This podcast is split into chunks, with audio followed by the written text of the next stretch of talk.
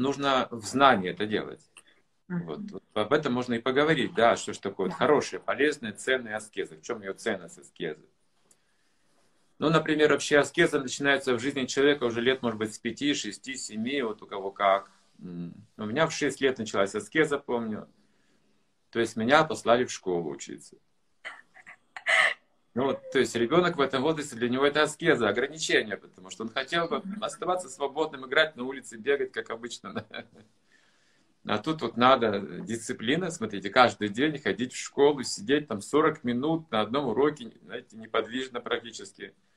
Я помню, это казалось немыслимым, да, просидеть 40 минут за партой, тихо, не разговаривая, не шевелясь. Это аскеза. Аскеза учиться. Но мы понимаем, взрослые, что это хорошая аскеза. Да, пришло время, да, что-то более ценное получить, кроме игр. Есть что-то более ценное, учеба.